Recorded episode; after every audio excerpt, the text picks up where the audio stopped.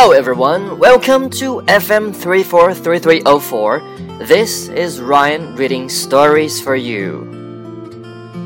The Noisy Neighbors. Jack Miller was angry at his neighbors.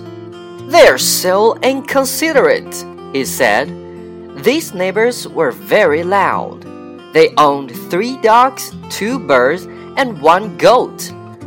None of these animals ever shut up. Even more, they loved playing music all day. Jack would not mind this. However, his neighbors played it loud enough for the whole block to hear. It wouldn't be so bad if their music wasn't terrible, said Jack. Luckily, these neighbors soon moved out. Jack couldn't be happier. He would finally enjoy peace and quiet. Unfortunately, the new neighbors arrived with a baby. This baby cried just as loud as all the other things put together.